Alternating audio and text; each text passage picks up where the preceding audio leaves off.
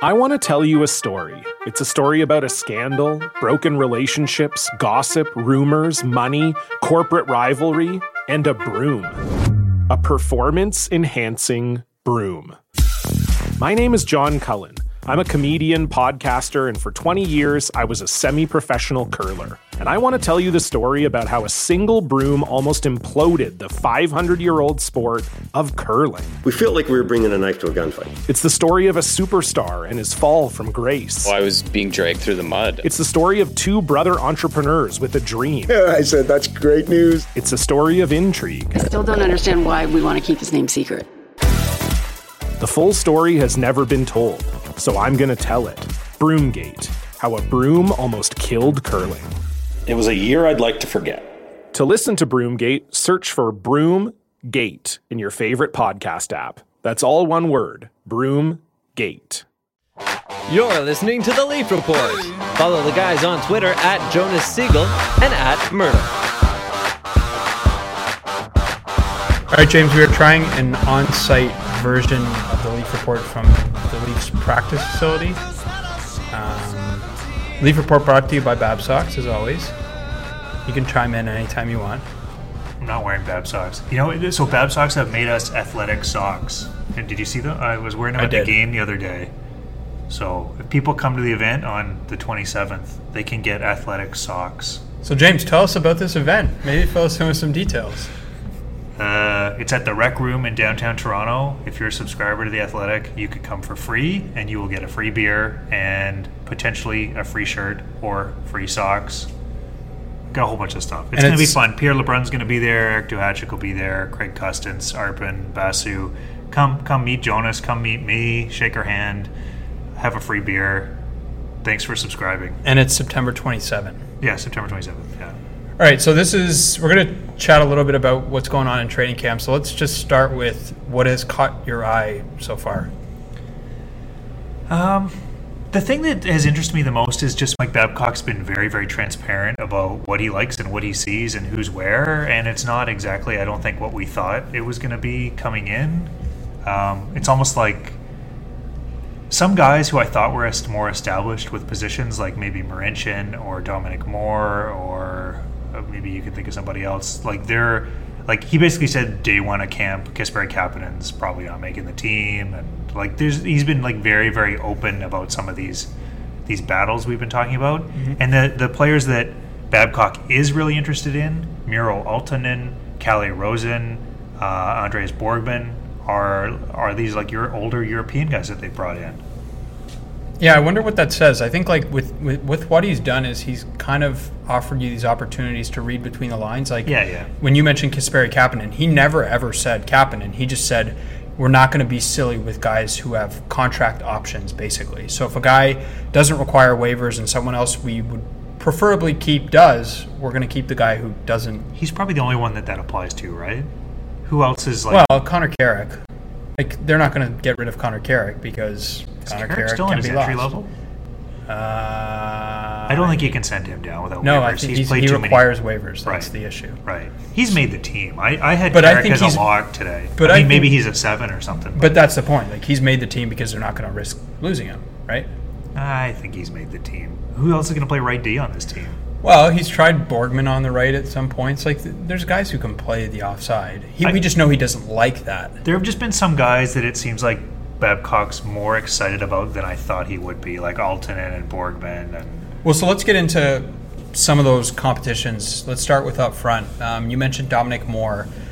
They signed him in the summer, one year, one million. We figure that's it. He is their fourth line center. He's played one preseason game as of this recording. played 11 minutes. Didn't play a, very much. Took a bunch of penalties. So I was a little surprised that Babcock then brought up, um, or brought up at some point, that there was a little bit of a competition there with Aaltonen kind of being in the mix. I think he mentioned Eric Fehr, although both of us don't think he's making the team. But are you surprised that Dominic Moore may be in jeopardy of not making it? That would really surprise me. I mean, why wouldn't you just make him like your 13 or 14th forward, and then he can kill penalties, or he can play center, or? And I don't think he had a bad year last year either. So, I mean, I know he's a, he's an older guy. He's but declining, Yeah, but I think he's still effective for what they need of the role. he's he should be better than Ben Smith was last year. I mean, I guess that's not saying very much. No, it's it's it's it's really really interesting. It's it's it's like if guys like that aren't making the team, it's it shows how tough the NHL is right now. That that these guys who can still probably play in the league or might be on the outside looking in, and especially when teams like the Leafs are bringing in all of these European older European guys to take their jobs. So I'm not sure. I I'm not sure yet if I buy what he's putting out there about Dominic Moore. Maybe there's some strategy involved. I like. I just don't know. Mir Walton and you know I wrote about him for the Athletic today. He doesn't really seem to fit what Mike Babcock typically likes in a fourth line center. Small skill, Small, skilled, not a great face-off guy. Dominic Moore, meanwhile, would seem exactly purposed for that. He's good on face-offs. He kills penalties. He can still skate, though probably not as well as he used to. I just, I, in the end, I think Dominic Moore's on the team. They So do I, yeah. down, and that's that. I mean, you look at who they did bring in in free agency. It's all older guys: Hainsey, Marleau, Moore. Yeah. It really changes the composition of this team. This is not last year in training camp. They came out of training camp the youngest team in the NHL. There's like zero chance of that with all these older guys there. Yeah, well, it's easy to forget. Like Mo- Moore is 37. Hainsey's 36 and Marleau's 38. So So that's it's- that's getting up there. those are three of the older players in the NHL right now. So are there any when we look at kind of the other possible roster spots, I don't think there's anything else up front. Like is there anybody Kapanen's an interesting guy just based on what he did last year, pedigree. It doesn't seem like he has a chance, does it? Like it really doesn't. You didn't notice him like a ton in that first preseason game. And I would think if he's making the team, he's going to have to come in wow, Right. wouldn't he? I kind of wonder. Let me throw this at you. Like, do you think maybe Kapanen is just kind of like a third, fourth line guy that, like, sometimes I think the way the fans talk about him, like he's going to be this difference maker. I don't know that necessarily it's there. I think he's probably a third line guy. Right. Which like is 30, fine. 35 points. Yeah. Penalty kill. penalty kill, Yeah. good skater. Perfect for like I wrote about him uh, before the season, and I started thinking about it. He's kind of perfect as a depth guy in the new NHL because he's he's got some skill. Like he's not super skilled. He's not Nylander. He can score a little bit. He can certainly skate. He's decently sized. Like he kind of fits. It's not really the end of the world, though, if he starts with the Marlies and then if someone gets hurt, he comes up. Well, that's why it's so easy, right? You don't need to have him on the team right now. It's almost like a real advantage having really good players on entry levels that can bounce back and forth. Because then, if you do have an injury, it's not like you have to move up. I don't, I don't know. I mean, it'll be interesting. It's not like you have to move up a guy. Um, well, I mean, they've got enough depth that it doesn't even really matter. But like, let's just say, for argument's sake, they want to. They could call Kapanen up and put him right into their top nine, or put him on the mm-hmm. power play, or whatever. And Well, and they're suddenly positioned that they have more than one guy who can do that. Like, look at some of the guys Yeah. that they have. They have Kapanen, Soshnikov, presumably won't make the team. Eric Fehr. I mean, like they're going to have Aaltonen, like suddenly, Johnsson, suddenly, yeah. if they had all these injuries, they actually have guys who could probably come up and be semi-effective. just as good. Yeah, and that's like that's going to be the point. And I thought it was interesting in talking or learning a little bit about Miro Aaltonen is one of the reasons he chose Toronto, and, and the choice was Toronto or Vegas, was that they looked at it. A, Toronto was his team on the rise, lots of potential, but B, they also looked at you know the contract situation that Toronto was going to be facing. At some point, they were going to have to sign. You know Matthews, Nylander, Marner to second contracts, which means they were going to have to move out other players which would create opportunity in, in some sense for someone like him. Right. And I think you can kind of block like Andreas Johnsson. And I thought it was interesting. Um, Mike Babcock brought up Carl Grundstrom as a guy who's like really caught his eye early at camp. Obviously, he's not going to make the team. He was gushing about him, yeah. The interesting Well- thing about Grundstrom is he has to either make the NHL or go back to Sweden. So I guess he's going to go back to Sweden. well, maybe you can explain why. That's the first round pick thing. If you're not a first round right. pick, You're not a first round pick, and he's under contract. But I think it's because of where he was picked, right? It's If- because of where he- he's picked. Right. Whereas Liljegren can if you're with the a European first round pick, Right. Yeah. It's like a transfer agreement that they've worked out with the leagues over there. So that like they want they don't want all of their players playing in the AHL. That's one of the things that really bothers those European leagues a lot. Well, so let's look at uh, the defense a little bit. Um, I think we came into camp, and maybe this was stupid, maybe this was fair. Um, expecting like Marincin maybe to have kind of the leg up Um, As the that- seven guy, right? or at least yeah, or like maybe even as the, the five, like part of that five six pairing. It doesn't even seem like he's like in the conversation now. no. no. So we've I think seen- he's in real tough to make the team. He's been with Marlies the entire training camp, and so like what we've seen from camp is Kalle Rosen's played with Carrick, so that would kind of tell you that Kalle Rosen's probably leading the pack. Yeah. and then Dermott. Um, He played with Liljegren in the game. right, Yeah. and Mike Babcock was very complimentary Right. of him after. So to me, that says though that they're looking at Dermott Lilgren as being the top pairing defense Yeah. pair for the Marlies, Maybe. and then maybe they're getting us jump on that. But if Dermott, I think Dermott looked a lot better than, to me than Borgman. So I I think Dermott's the best of those three players. It's just a matter of what they think at the end of camp, and he's only 20 years old. And is he going to be a guy like Kapanen that bounces back up and down? Well, so let's count. So we know six are. Wow, do we know six are making the team? Like, do we know for sure uh, that they'll keep Marincin? No, I don't think so. No, I mean I think that they certainly could put him on waivers, and then that's the end for him. That would be an interesting end to his Toronto career or Leaf career. I guess it wouldn't be the end to his Leaf career. There's every chance that He could if- go down and could still come back. someone could call him. They could call him up if someone got I mean, hurt. maybe you just keep him as a seven because it doesn't make sense to have Rosen or Dermott sitting games. Yeah, that's that's for sure. Like, it, there's no way I don't think that they keep two rookies, because what's the point? Yeah, okay. So then, So- there- then there's no point in sending Marincin down then and waving him. Yeah, I guess. You need some veteran guy who's just going to sit in the press box all the time. Right. So that that Unless would it's mean that- Polak, but it doesn't seem like Polak's going to be ready in time. Right. So that would mean that two of Borgman, Rosen, Dermott get sent down. Right. That makes sense. But So do we I, think- like do I put the over under on how many games Marincin's going to play in the NHL this year at like a really low number, like twenty or less? What do you think it is with that guy? Because like you were pointing out to me today that the, the possession numbers in that first preseason game were good, and Yeah. they're all well. Yeah. Actually, last year they weren't great, but generally the year before when he played a bunch with Morgan Rielly, they were also good. I don't understand. Like maybe it is all comp. Like maybe you just can't get it. To you talk to him. I mean, he's he's a weird cat. He, Like, I can't. I, he was like a riddle. He was like I, Yeah. there were so many things he didn't want to talk about. He didn't want to talk about um, the appendectomy. Why? Like, I don't. I don't have. I don't know. I, maybe it's private. Like I. Yeah. I talked to someone who knew him in junior when he played for Prince George, and they said that he was. I think he was there three years, and they said it was hard to get to know him. he's there living for three years, and Well, he's he- just he's a very closed off person. So He seems to really. Well, we've talked about this. He seems to really struggle with his confidence, right.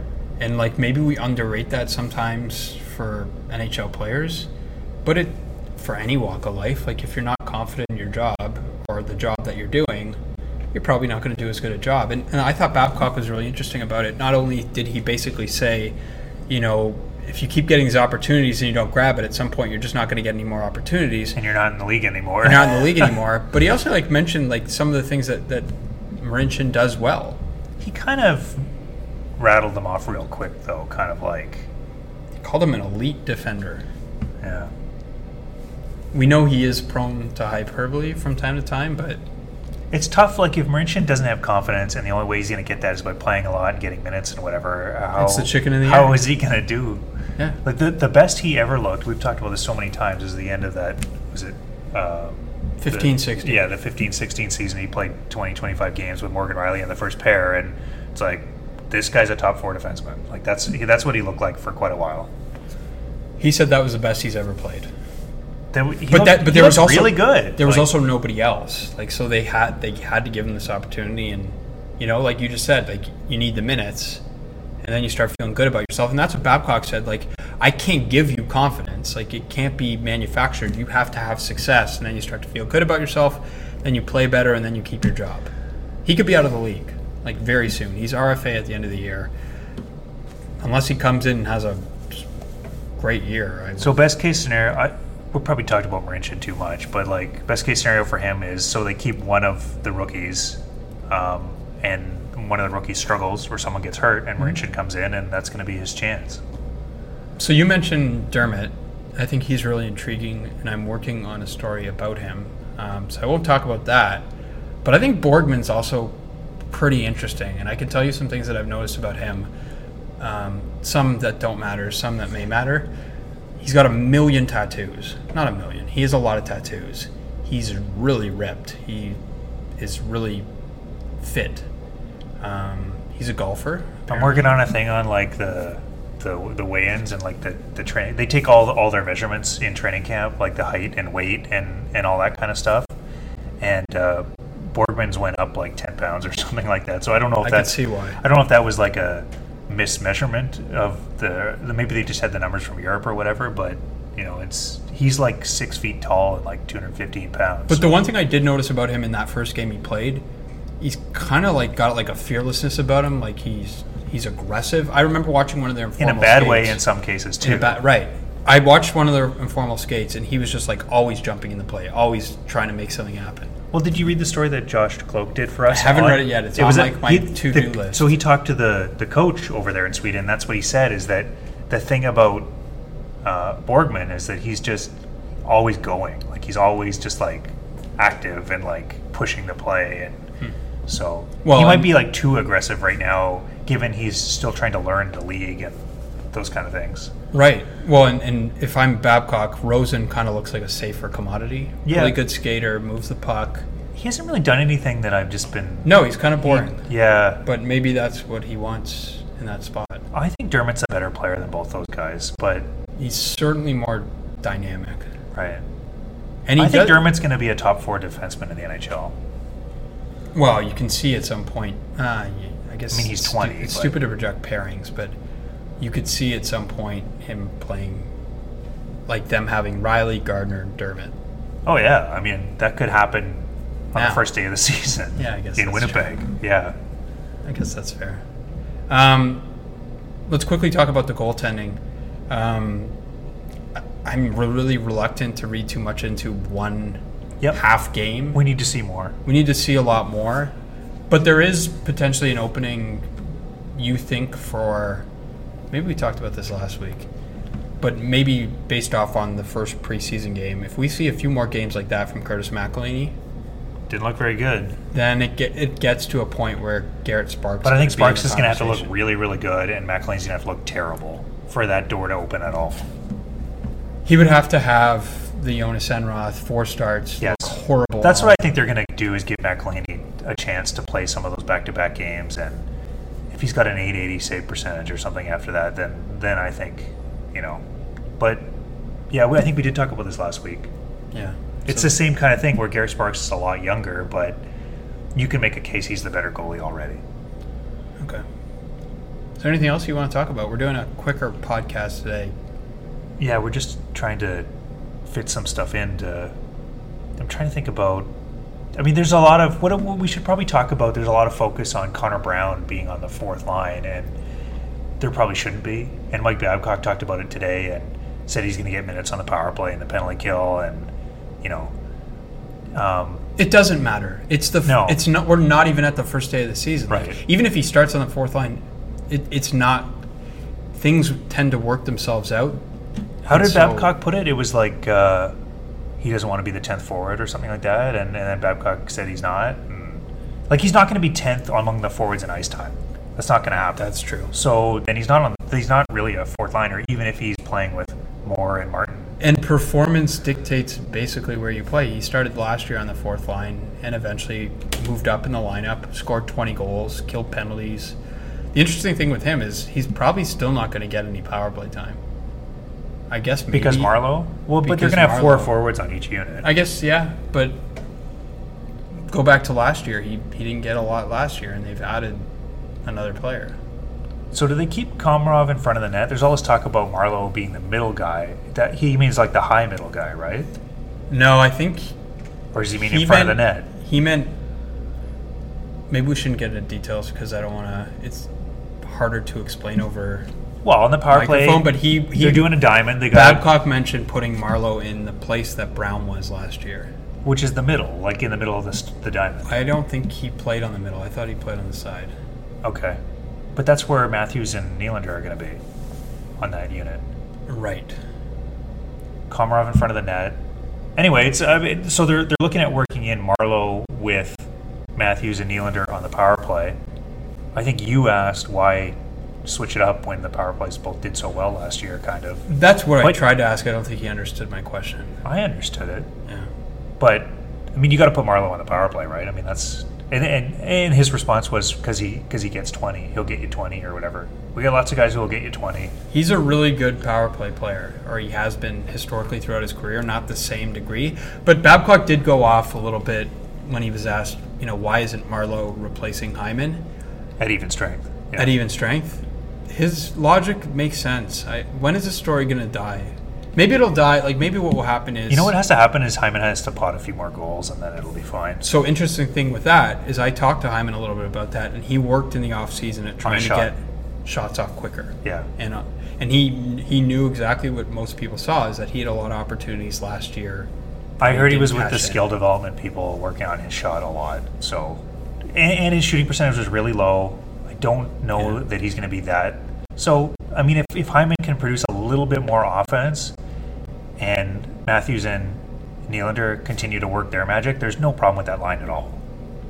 There's no problem with that line. I That line was good last That year. was one of the most productive lines in the NHL in the second half of the season last year. So, uh, who cares if one of the guys doesn't put up a lot of points? Right. Who ca- like who cares? It doesn't matter. If it's one of the best lines in the league, then Well, and if you have two guys by the end of the year who have 70, 80 goals between them, right. you're happy. And Hyman has 15. I mean, like, Right. who gives a flying crap if like the other guys are scoring? It. I don't know. This, I, I I agree with Babcock. I, I it's a great possession line. It produces a lot of offense. What's the problem?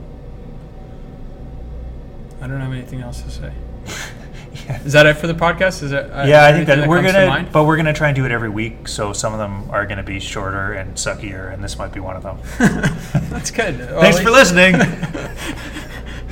Okay, again, the podcast is brought to you by Babsocks. We will be back next week, hopefully with a better episode. This was kind of put together We're, like, at the last minute. We were next to trying the- to do this at the rink, We're at the arena, standing next to the washrooms, and people are walking by awkwardly. So so maybe we won't do this. yeah, we again. won't do this again. Okay. Thanks for listening. Thanks for tuning in to the Leaf Report. Follow the guys on Twitter at Jonas Siegel and at Mirtle.